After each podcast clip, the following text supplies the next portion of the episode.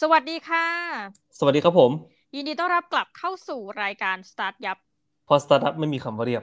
แม่ในรอบสัปดาห์นี้นะคะ ทุกท่านยังคงอยู่ด้วยกันกับ podcaster เจ้าเดิมประจำนั่นก็คือน้องหมีแห่ง Infinity Podcast และที่จะขาดไม่ได้ต้องเป็นเรียกว่าไฮไลท์หลักของรายการเรา เพราะว่าถ้าไม่มีรายการนี้ไม่มีคนนี้ก็จะไม่เป็นรายการนี้นะคะนั่นก็คือพี่โสพลโสพลสุภมังมีแห่ง Busy Rabbit สวัสดีจ้า สวัสดีครับ เป็นไงบ้างพี่ในรอบสัปดาห์นี้ยัง busy เหมือนเดิมไหมก็ยังก็ยัง busy เหมือนเดิม ก็เพิ่งสรุปผลการดำเนินงานกับทาง STeP เนาะเมื่อวันอังคารที่ผ่านมา ก็คือเหมือนนะครับกับว่าถ้าผ่านจะมีสัญญาต่ออีกปีหนึ่งถ้าไม่ผ่านก็จบก็แค่นั้น STeP ก็เหมือนคล้ายเป็น accelerator เป็น incubator เนาะเหมือนคล้ายกับให้สตาร์ทอัพหรือว่าธุรกิจต่างๆ ที่อยู่ในเชียงใหม่ภาคเหนืออะไรเงี้ยครับมารวมตัวกันแล้วก็เขาจะเอาพวก mentor ต่างๆนะครับผมที่ เป็นผู้ประกอบการเนาะรายใหญ่ อย่างเช่นแบบพี่โจของ QueQ อะไรเงี้ยครับของ Builk อะพี่ไผทมาของ Builk มาอะไรเงี้ยครับก็คือจะเอา mentor เหล่านี้มาแบบมาคอยให้คำแนะนำคนที่ทำธุรกิจเริ่มต้นในประมาณนี้ ปกติแล้วอะมันจะเป็นอารมณ์เหมือน onsite เนาะเหมือนว่าทุกเดือนนะครับ นักธุรกิจหรือว่าอย่างผมเนี่ยครับก็กับเพื่อนๆที่อยู่ในกลุ่มเนี้ยก็จะเข้าคลาสแล้วก็จะไป take class ด้วยกันทำเรื่องแบบ marketing บ้างทำเรื่องการวางแผนบ้างทำเรื่องนู่นนั่นนี่อะไรเงี้ยครับอันนั้นคือปกติก่อนโควิด แต่ว่าพอมันเป็นโควิดปุ๊บอะทุกอย่างมันก็เลยต้องเลื่อนเป็นออนไลน์หมด ก็คือว่าด้วยความที่ mentor เหล่านี้ส่วนใหญ่ก็จะมาจากกรุงเทพก็มาไม่ได้ถูกไหมครับก็เลยกลายเป็นปัญหาค่อนข้างที่จะเยอะในช่วงปีที่ผ่านมาก็คือว่าทุกครั้งที่เราเจอกันหรือว่าทุกครั้งที่แบบอยากจะมีคลาสหรือว่าอยากจะมีอะไรกันไง ทุกอย่างก็เป็นออนไลน์หมด แล้วก็มันก็เลยแบบไม่ค่อยประสบความสำเร็จเท่าไหร่ เอาอย่างนี้ดีกว่าเออในปีที่ผ่านมาอันนั้นคือปัญหาที่ที่เราเจอกันเนาะแล้วก็อีกอย่างหนึ่งหลาย ๆ ธุรกิจที่แบบเริ่มเข้าในอินคิวไปเนี่ยครับ ก็ประสบปัญหาเดียวกันก็คือเรื่องของของโควิดเนาะทุกอย่างแบบ ทุกคนต้องพีวิตหมดอะไรเงี้ยครับแบบทิศทางของธุรกิจใหม่หมด จากตั้งต้นกันมาซะดิบดี แต่ทำไปทำมากลายเป็นแบบไปไม่รอด เพราะว่าเจอกำแพงเนาะคนแบบไม่ยอมใช้เงินบ้างนู่นนี่อะไรเงี้ยคือต้องปรับแผนธุรกิจกันแบบแทบทุกบริษัทอะเอาอย่างนี้ดีกว่า นั่นก็คือสิ่งที่เราเจอก็เลยก็ก็บอกเขาไปว่าเออนี่เราเจออะไรมาบ้าง เราปรับอะไรบ้าง เราพยายามจะทำอะไรบ้าง คือปีต่อไปเราอยากจะทำอะไรอะไรเงี้ยครับก็ InCube ก็คือการที่เราเอาธุรกิจของเราเนี่ยไปสมัครเข้าโครงการเหล่านี้เนาะเขาก็จะเอา mentor มาเพื่อช่วยทำให้มันพัฒนาเร็วขึ้นอะไรอย่างนี้ครับนั่นแหละค่ะแต่ว่าวันนี้ต้องบอกว่าหลังจากการอัปเดตไปแล้ว วันนี้ก็มีเราเราคิดว่าน่าจะเป็น content ใหม่สำหรับ รายการเรา แล้วก็อยากทดลองนิดนึงเผื่อท่านผู้ฟังสนใจ แล้วก็ถือว่าเป็นการฝึกไม่รู้เรียกว่าอะไรดี แนวความคิดสร้างสรรค์นะคะแล้วก็ฝึกความเป็นเอ่อสปิริตของ entrepreneur ในตัวของคุณนะวันนี้เราจะมาในหัวข้อที่พี่โสพลคิดเองเนาะแล้วเราก็รู้สึกพอฟังฟังแล้วแบบประทับใจนะต้องเรียกว่าอ่านแล้วประทับใจก็เลย เอามาเมากัน นั่นก็คือคำที่ว่าไอเดียดิบ ใช่คือว่าตอนนี้ผมกับเพื่อนๆเนาะอยู่ในกลุ่มชื่อว่า The Curious Club Curious ก็คือแบบความคนกลุ่มคนที่แบบมีความคิดสงสัยอะไรเงี้ยครับซึ่งก็เป็นกลุ่มกลุ่ม private นะก็ถ้าใครอยากจะจอยก็คือสามารถที่จะส่งคอมเมนต์หรือว่าแบบลิงก์มาก็ได้เนาะแล้วก็ทักมาหรือว่าในเพจลิงก์ก็ได้ แต่ว่ามันเป็นกลุ่มที่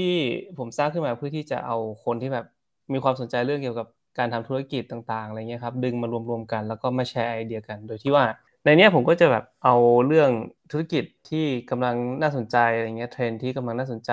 เอามาพูดเอามาคุยให้ให้คนในกลุ่มฟังเนาะแล้วก็เพื่อนทุกคนก็จะมาแซม ก็จะมาแชร์ไอเดียของตัวเองบ้างมาแบบสอบถามปัญหา แบบเอ้ยเจอแบบนี้ทำยังไงอะไรเงี้ยครับก็มีเยอะแยะมีอยู่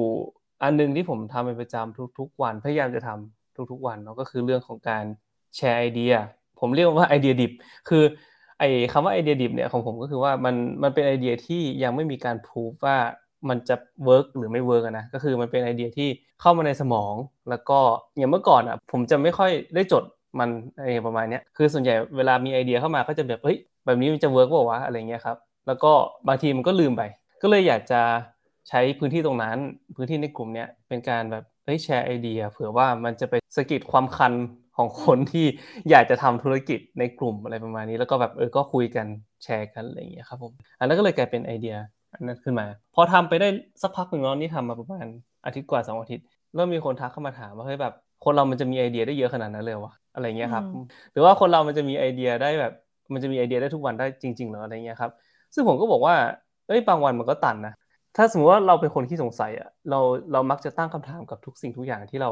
เห็นอยู่เสมอ อันนี้คือ ด้วยความที่เป็นตัวผมอะไรเงี้ย ผมก็เลยทุกครั้งอะเวลาผมผมออกไปข้างนอกหรือว่าผมเห็นอะไรบางอย่าง ที่ตัวเองประสบหรือว่าไปอ่านอะไรบางอย่างมา ผมก็จะรู้สึกว่าแบบเฮ้ยถ้ามันเป็นอย่างนี้ล่ะ มันเป็นไปได้ไหมหรือว่าถ้ามันถ้ามันทำแบบนี้มันเป็นไปได้ไหมอะไรเงี้ยครับเลยอยากจะมาแชร์วันนี้เรื่องว่าแบบมีวิธีไหนบ้างที่ผมใช้เนาะเพื่อที่จะสร้างไอเดียเหล่านี้ขึ้นมาในหัว ซึ่งไอเดียเหล่านี้นะ ผมเชื่อว่า 99.99%นั้นมันงี่เง่าทั้งนั้นนะ แต่ว่ามันเป็นเหมือนคล้าย practice ของตัวเองด้วยว่าแบบเฮ้ยเราถ้าสมมติว่าเราตั้งคำถามไปเรื่อยๆครับบางทีเราก็อาจจะไปเจออะไรบางอย่างที่เราไม่คิด ที่จริงผมได้ไอเดียนี้มาจากคุณ Marc Randolph เนาะเป็น CEO คนแรกของ Netflix โดยที่ Marc Randolph เนี่ยก็จะเป็นคนอารมณ์ประมาณนี้เหมือนกันก็คือเหมือนคล้ายกับแบบจะชอบตั้งคำถามแล้วก็จะชอบมีไอเดียใหม่ ๆ ซึ่งเขาก็บอกกันว่าแบบ เออไอเดียของเขาอะส่วนใหญ่มันก็เพ้อฝันทั้งนั้นนะส่วนใหญ่มันก็แบบไม่มีทางเป็นจริงได้อะไรเงี้ยครับมันก็จะมีบางไอเดียที่แบบ พอจะทำให้มันแบบ success ได้เงี้ยครับผมแต่ว่าส่วนใหญ่แล้วมันก็จะไม่เวิร์กแต่ก็นี่แหละเขาก็ยังเขาก็รู้สึกว่า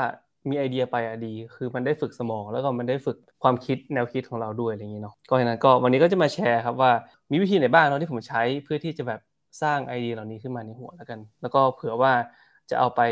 ประยุกต์ใช้กับตัวเองบ้างแล้วกันนะครับ ก็ไอเดียของธุรกิจ น้องหมีเนาะก็ทุกอย่างมันเป็นเหมือนคล้ายกับแบบสำหรับผมนะ มันเหมือนแก้ไขปัญหาที่มีอยู่ในปัจจุบันอะเหมือนคล้าย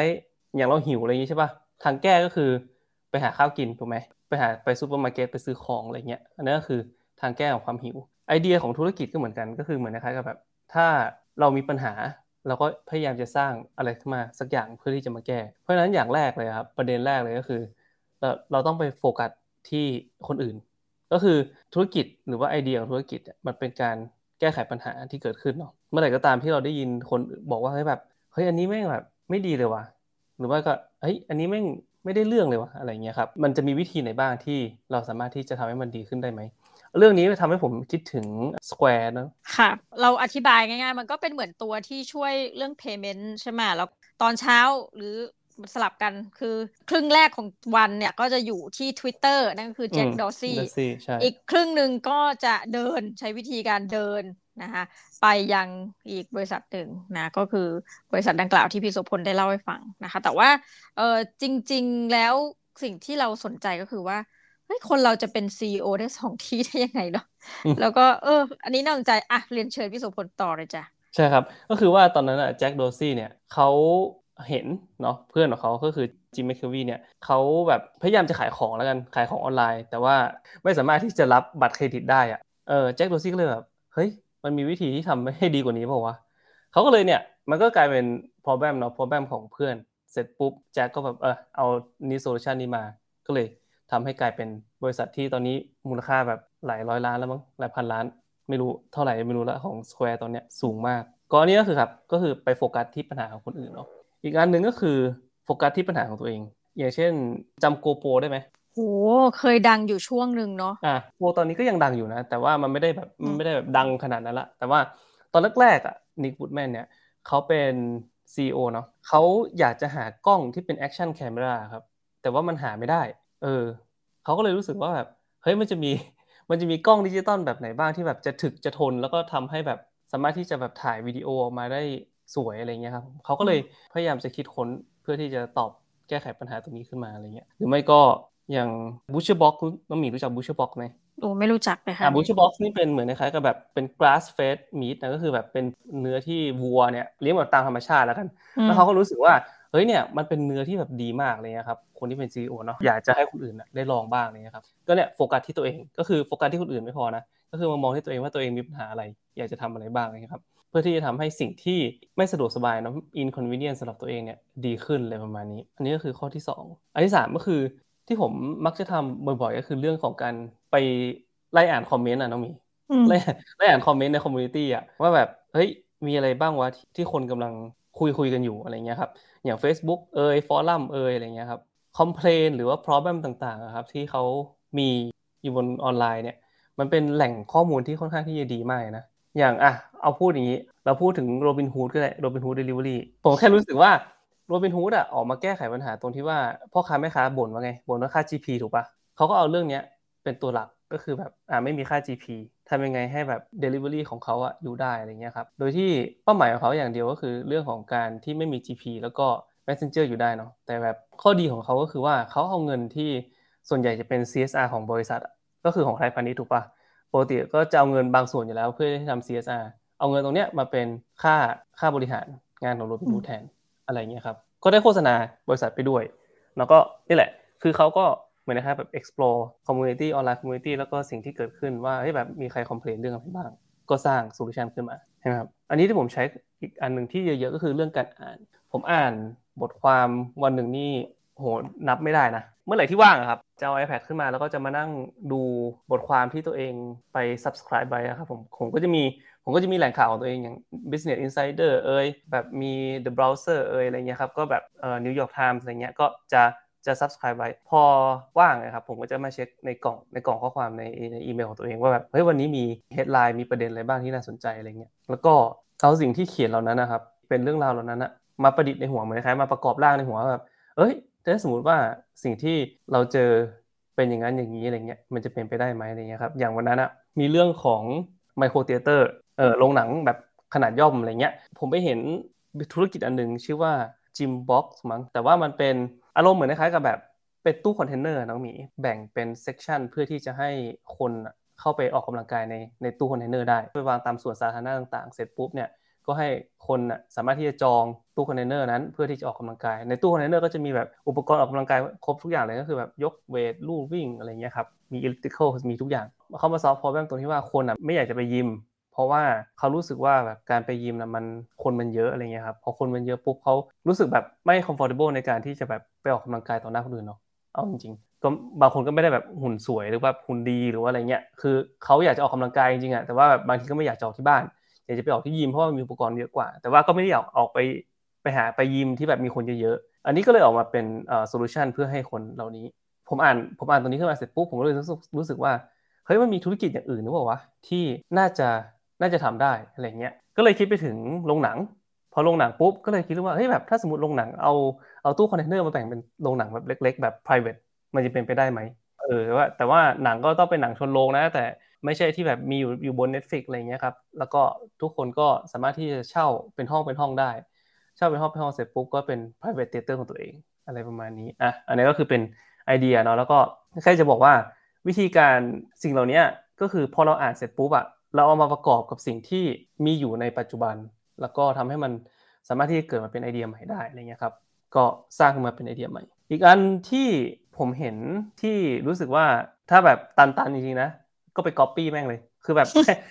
แค่รู้สึกว่าไอ้บางทีมันก็บางทีมันก็ตันอะไรเงี้ย แต่ว่าแบบเราก็รู้สึกว่ามันก็ไม่ได้ผิด เราเห็นบริษัทใหญ่ๆเนี่ยก๊อปปี้กันเยอะแยะถูกปะ อย่างเช่น Facebook เนี่ยก็ไป copy ของ Snapchat ถูกไหมอ่า ฟังก์ชันคือจริง ๆ Facebook นี่อันนี้ก็อาจจะต้องเมาส์คนก็จะบ่นว่าคือ Snapchat อะไม่โอเคเลยนะคะ กระทั่งแฟนของเจ้าของอะ Evan Spiegel มิแรนดา คาหรือเคอร์เนี่ยที่เป็นนางแบบอะค่ะก็คือทุกคนก็แบบรู้สึกหงุดหงิดกับการมี Facebook อะว่าเอ๊ะทำไมพอ Snapchat ทำมาแล้วก็ copy แพลตฟอร์มนี้คือจริง ๆ ไม่ใช่กรณีแรกที่ Facebook ทำอะนะคะ จริง ๆ มันจะมีกฎหมายอยู่นะ เรื่องของการ copy rights เนี่ย แต่ว่าเอาเข้าจริงแล้วมันก็จะมีบอกแหละว่า เออทำยังไงให้ไม่เป็นเหมือนกับการ Copy ร้อยเปอร์เซ็นแต่ก็อย่าลืมคือพอมี Clubhouse ก็มี Twitter Space นะกลายว่ามันเหมือนกับช่องว่างในเชิงจริยธรรมเนี่ยมาลายหายไปในส่วนหนึ่งเหมือนกันนะ ในวงการเทคโนโลยีเนี่ยอ่าผมก็ถึงบอกไงว่าถ้าสมมติแบบคิดไอเดียไม่ออกอะ Copy แม่งเลย ก็อาจจะแบบไปไปเอาของคนอื่นมา แล้วก็อาจจะมาดัดแปลงนี้นิดหน่อยอะไรเงี้ยครับผมรู้สึกว่ามันไม่ได้ไอเดียเป็นของไหลที่แบบว่ามัน พูดยากที่ว่าใครจะเป็น original idea ครับมันมันน้อยมากแล้วอะที่จะเป็น original idea ที่เกิดขึ้นในปัจจุบันอะไรเงี้ยมันคงมีน้อยที่จะเกิด iPhone อีกครั้งถูกปะโอกาสที่จะน้อยมากที่จะแบบจะสร้าง iPhone อีกครั้งจะสร้างโทรศัพท์เครื่องใหม่อะไรเงี้ยซึ่งเพราะนั้นอะอย่าไปอายที่จะแบบไปเห็น feature ของคนอื่นหรือว่าเห็นไอเดียของคนอื่นแล้วรู้สึกว่าเฮ้ยม่งเจ๋งจังเลยว่ะกูจะทำอะไรให้มันดีขึ้นได้บ้างวะอะไรเงี้ยแล้วก็ทำให้มันดีขึ้นอะไรประมาณนี้เนาะ อันนี้เป็นอีกกรณีหนึ่งที่อาจจะน่าสนใจก็คือว่าไปดูเจ้าใหญ่ว่าเขาทำอะไรอยู่ อย่างเช่นแบบ มันมีบริษัทหนึ่งชื่อว่าดักดักโกน้องหมิวจับปะไม่เคยได้ยินเลยค่ะในดักดักดักโกเนี่ยเป็น Search Engine นะที่ออกมาสู้กับเหมือนคล้ายออกมาสู้กับ Google โดยเฉพาะอะเขาจะชูเรื่อง privacy บ้างเขาจะชูเรื่องแบบคล้ายกับว่าไม่ไม่ take advantage of user อะไรเงี้ยเอาข้อเสียของ Google นะครับที่ที่มีอยู่ในเวลานี้ที่มันแบบมันใหญ่มากจนแบบมันเถอะทะมันครองตลาดก็จริงนะ แต่ว่ามันก็มีบางส่วนที่คนไม่ชอบถูกปะอืมเพราะฉะนั้นเนี่ยไอเดียที่จะเกิดขึ้นได้ก็คือการ attack monopoly เลยครับ ก็คือแบบออกมาสู้กับ monopoly เลยว่าแบบจะเกิดอะไรขึ้นอะไรเงี้ยตอนที่ Microsoft Office เป็นเจ้าตลาด แต่พอ Google อะ Google ก็ออกตัว solution ของตัวเองออกมาก็คือแบบ แต่ว่าทุกคนก็ต้องซื้อถูกไหม Windows Office เนี่ยทุกคนก็ต้องซื้อเพื่อที่จะมาลงคอม Google ทำไง Google แม่งใช้ให้ใช้ฟรีเลย เปิดให้ใช้ฟรีเออแม่งมึง monopoly ใช่ไหมกูเปิดให้ใช้ฟรีเลยก็แบบเป็น Office ของตัวเอง Google Office Google Doc Google Sheet อะไรเงี้ยครับเพราะนั้นอะการสู้กับ monopoly อะบางทีก็เอาข้อเสียหรือว่าอะไรพวกเนี้ยออกมาได้เหมือนกัน แล้วก็สามารถที่จะทำให้เขาแบบเฮ้ยกูทำไงดีวะกูไปต่อยังไงดีวะอะไรเงี้ยตอนนั้น Microsoft ก็จึงจึงไว้สักพักหนึ่งเหมือนกันนะคือแบบไปไม่ถูกอะว่าแบบเฮ้ย Google ออกมาแบบนี้แล้วจะทำยังไงต่ออะไรเงี้ยครับผมเพราะว่าของเขาเองตอนนั้นยังไม่มีพวกแบบ cloud service หรือว่าอะไรเงี้ยเนาะก็เลยแบบมันคล้ายๆแบบสะดุดไปสักพักหนึ่งแต่ว่าตอนนี้ก็เริ่มเริ่มดีขึ้นแบบเป็นรายเดือนละใช่ไหมของ Microsoft Office อีกอันนึงที่ผมมักจะทำก็คือเรื่องของการดู Google Trend Google Trend ก็ช่วยได้เยอะค่อนข้างค่อนข้างเยอะพอสมควรก็คือแบบเข้าไปดู Google Trend ว่าตอนนี้มีคนแบบเซิร์ชหาอะไรบ้างอะไรเงี้ยครับผมอะอย่างช่วงที่ผ่านมาลิซ่าดังถูกปะแล้วก็เกิดอะไรขึ้น ลูกชิ้นยืนกิน ที่ที่ลิซ่าพูดแม่งดังอีก พอดังเสร็จปุ๊บอะตอนนี้แบบธุรกิจเกิดขึ้นเลย กลายเป็นว่าคนแม่ง export น้ำจิ้มไอ้ลูกชิ้นยืนกินเนี่ยออกจากต่างออกออกต่างจังหวัดอ่าตอนนี้แบบคนที่เชียงใหม่แม่งรับหิ้วกันเต็มเลย คือแบบอย่างเงี้ยคือมันเป็นอะไรที่เราสามารถที่จะดูได้ครับว่าแบบเฮ้ยตอนนี้เทรนด์มันคืออะไรอะไรเงี้ยครับผมสิ่งที่เกิดขึ้นคืออะไร เราอาจจะคิดใหญ่กว่านั้นแบบแม่ง exportน้ำจิ้มยืนกินส่งไปเกาหลีแม่งเลยเป็นไงวะอะไรเงี้ยครับคืออะไรอย่างเงี้ยมันแบบเกิดขึ้นได้ถูกป่ะซึ่งไอเดียเหล่านี้อย่างที่ผมบอกนะ ว่ามันเป็นของไหลแล้วก็อีกอย่างหนึ่งมันไม่มีคุณค่าเลยเลยนุ้ยเอาจริงๆไอเดียเหล่านี้มันเป็นสิ่งที่สนุก มันยังไม่มีมันยังไม่มีมูลค่าในตัวเอง แต่ว่าสิ่งที่ทำให้ไอเดียมีมูลค่า หรือว่ามีคุณค่าก็คือการลงมือทำแล้วก็ทีมที่ทำสิ่งเหล่านี้ขึ้นมา ให้มันเป็นจริงขึ้นมาได้ เพราะฉะนั้นไอเดียมันเกิดขึ้นได้ คือไอเดียทุกคนมีหมดไอเดียมันเป็นของฟรี เพราะฉะนั้นสิ่งที่จะทำให้มันมีคุณค่าได้ก็คือการลงมือทำของเรา อย่าง Netflix เองอะถ้าสมมติว่า Marc Randolph เนี่ยมีไอเดียขึ้นมา แต่ว่าไม่มีคนมาสนับสนุนหรือไม่มีคนมาช่วยทำมันก็ไม่มีทางที่จะเกิดเป็น DVD on mail อะไรเงี้ยใช่ไหมไม่มีการแบบส่งเช่า DVD ผ่านแบบไปรษณีย์อะไรเงี้ยสุดท้ายก็คือไอเดียเนาะถ้าสมมติแบบเราไม่ได้ลงมือทำมันก็มันก็จบแค่นั้น ก็คือว่าสิ่งที่ผมใช้ใช้อยู่เนาะแล้วก็คิดเผื่อว่าแบบจะเอาไปประยุกต์ใช้แล้วก็ดูว่าเฮ้ยวันนี้เรามีไอเดียอะไรใหม่ ๆ ซึ่งมันมีหลาย ๆเพจนะที่พยายามจะทำแบบนี้ที่แบบว่าเฮ้ยวันไอเดียเดย์อะไรเงี้ยครับก็คือแบบสร้างไอเดียแบบใหม่ๆทุกๆวันทั้งที่บางอันก็แบบไม่ได้เรื่องเลยด้วยซ้ำแต่ก็ นั่นแหละ อย่างที่ผมบอกมันสนุกตรงนี้แหละ ว่าแบบเราได้สร้างอะไรใหม่ๆนะนะคะ ก็ยังไงฝากเรื่องไอเดียดิบ ซึ่งเดี๋ยวเราอาจจะนำกลับมาคุยอีกนะได้โยนไอเดียไว้หลายอัน แล้วก็ฝากกลุ่มนี้ด้วยนะ ก็คือกลุ่ม The Curious Club ซึ่งจริง ๆ ต้องบอกว่าตอนแรกก็คือเข้าไป เพราะว่าก็เนาะเราจัดรายการกับพี่โสพลไม่ได้คิดอะไรมากนะเพราะว่าคือส่วนตัวเป็นคนจำกัดการเข้ากลุ่มนะ ก็มีกลุ่มเข้าไม่เยอะ แล้วก็คิดว่าต้องเป็นกลุ่มที่ เราสนใจจริง ๆ อะไรอย่างค่ะ คือมีชีวิตในเลฟกรุ๊ปค่อนข้างถอยเอาตรงๆ ปรากฏว่ากลุ่มเนี้ยเอออยู่ดีๆกลายเป็นเหมือน top list เราโดยที่ไม่ใช่เพราะว่าเป็นความสัมพันธ์ว่าจัดรายการพี่โสพลนะ แต่พี่โสพลเขาจะขยันโพสอะไรใหม่ ๆ ขึ้นมา แล้วรู้สึกได้ว่าแบบมันเป็น community อะคือหลายกลุ่มที่เราจอยเนี่ย เราเอาไว้ดูข่าวนะคะยกตัวอย่างเช่นแบบอ่ามันจะมีกลุ่มแบบอยู่ในวงวิชาการก็แบบเออมี conference นี้นะอะไรเงี้ยหรือมีเรียกให้แบบไปตีพิมพ์ paper นี้อะไรเงี้ย เราก็จะดูอย่างเดียวนะยอมรับว่าดูอย่างเดียวแล้วก็แชร์เข้าของตัวเอง แต่อย่างกรณีพี่โสพลเนี่ย เป็นอะไรที่ดูแล้วเข้าไปในกลุ่ม รู้สึกอยากที่จะ comment เออแบบเหมือนออกไอเดียหรืออ่านแล้วก็แบบอยากจะ comment นะโดยที่แบบไม่ใช่เพราะว่าเป็นคนรู้จักนะ แต่ว่ามันสนุกดีนะคะก็แล้วเราก็รู้สึกว่าไม่ใช่เฉพาะเรานะกลายว่าคนหลายคนอะเป็น community เล็ก ๆ ที่เออล่าสุดตอนที่พี่โสพลโพสก็คือ เอ้ยสองร้อยคนแล้วอะไรเงี้ยคือ community ไม่ใหญ่แต่ว่า สนุกมากเลยพอแบบคนเริ่มมาพูดคุยคือเราไม่ต้องรู้จักกันอะแต่มันเฮ้ยมันกลับเป็น community ที่แข็งแรงจริงนะ แล้วบางทีเราก็รู้สึกว่าไปมาก็ happy ที่จะแบบ observe อันนี้เป็นระยะเนาะเพราะมันก็จะขึ้นมาตอนที่แบบมีคนโพสหรือมีคนตอบอะไรเงี้ยค่ะ ผมก็รู้สึกว่ามันมันสนุกดีคือมันเป็นเหมือนคล้ายกับแบบคนที่คนที่มีความสนใจใกล้เคียงกันเนาะแล้วก็แบบเออแบบสนใจเรื่องเกี่ยวกับอะ business บ้างเทคโนโลยีบ้างนู่นนั่นนี่อะไรเงี้ยเรื่องที่แบบน่าสนใจตลกตลกบางทีก็แบบโพสอะไรก็ไม่รู้ ผมก็แบบเออไปได้ไอเดียนู่นนั่นนี่มาเสร็จผมก็มาโพสให้ฟังอย่างเมื่อกี้ก็ก็พูดถึงเรื่องของ DoorDash อะไรเงี้ยครับที่แบบไปตอนนี้กำลังต่อสู้กับศาลของนิวยอร์ก DoorDash เนี่ยเป็น food delivery เจ้าหนึ่งเนาะที่อเมริกา แล้วก็เขาก็บังคับให้ DoorDash เนี่ยแชร์ข้อมูลอีเมลที่อยู่เบอร์โทรก็ชื่อให้กับร้านค้าที่ทำอาหารอ่าอย่างเช่นว่าน้องหมีสั่งอาหารจากร้านร้าน A ใช่ไหมเอ่อ DoorDash เนี่ยก็ต้องแชร์ให้ร้าน A ดูว่าแบบคนคนนี้เป็นคนสั่งอาหารนะเพื่อที่สามารถที่จะแบบ accumulate เนาะ list ของ user ของตัวเองได้อะไรประมาณนี้ครับผมเออแต่ว่า DoorDash ก็แน่นอนไม่อยากแชร์ เพราะว่ามันเป็นข้อมูลแบบโอ้โหมูลค่ามหาศาลเลยเออใช่ ต้องบอกคือคือนี่อาจจะแชร์นิดนึงเรื่องของกลุ่มเนาะเอายังไงก็ฝากเข้าไปแล้วกัน มันหายากนะกลุ่มแบบเนี้ยอะส่วนตัวแล้วรู้สึกสำคัญที่สุดเลยคือ สิ่งที่สำคัญจริง ๆ นะ คือคนที่บริหารจัดการกลุ่มนี่แหละแอดมินกลุ่ม ว่าจะทำให้ทิศทางของกลุ่มเนี่ยเป็นไปในทางไหนยังไงก็ฝากกันด้วยนะคะ แล้วก็เดี๋ยวเราจะกลับมาพบกันในสัปดาห์หน้าแน่นอนนะคะสำหรับรายการสตาร์ทยับเนาะอย่าลืมติดตามกันนะคะสำหรับวันนี้ทางโนมีและพี่สุพลต้องขอลาไปก่อนนะจ๊ะสวัสดีจ้า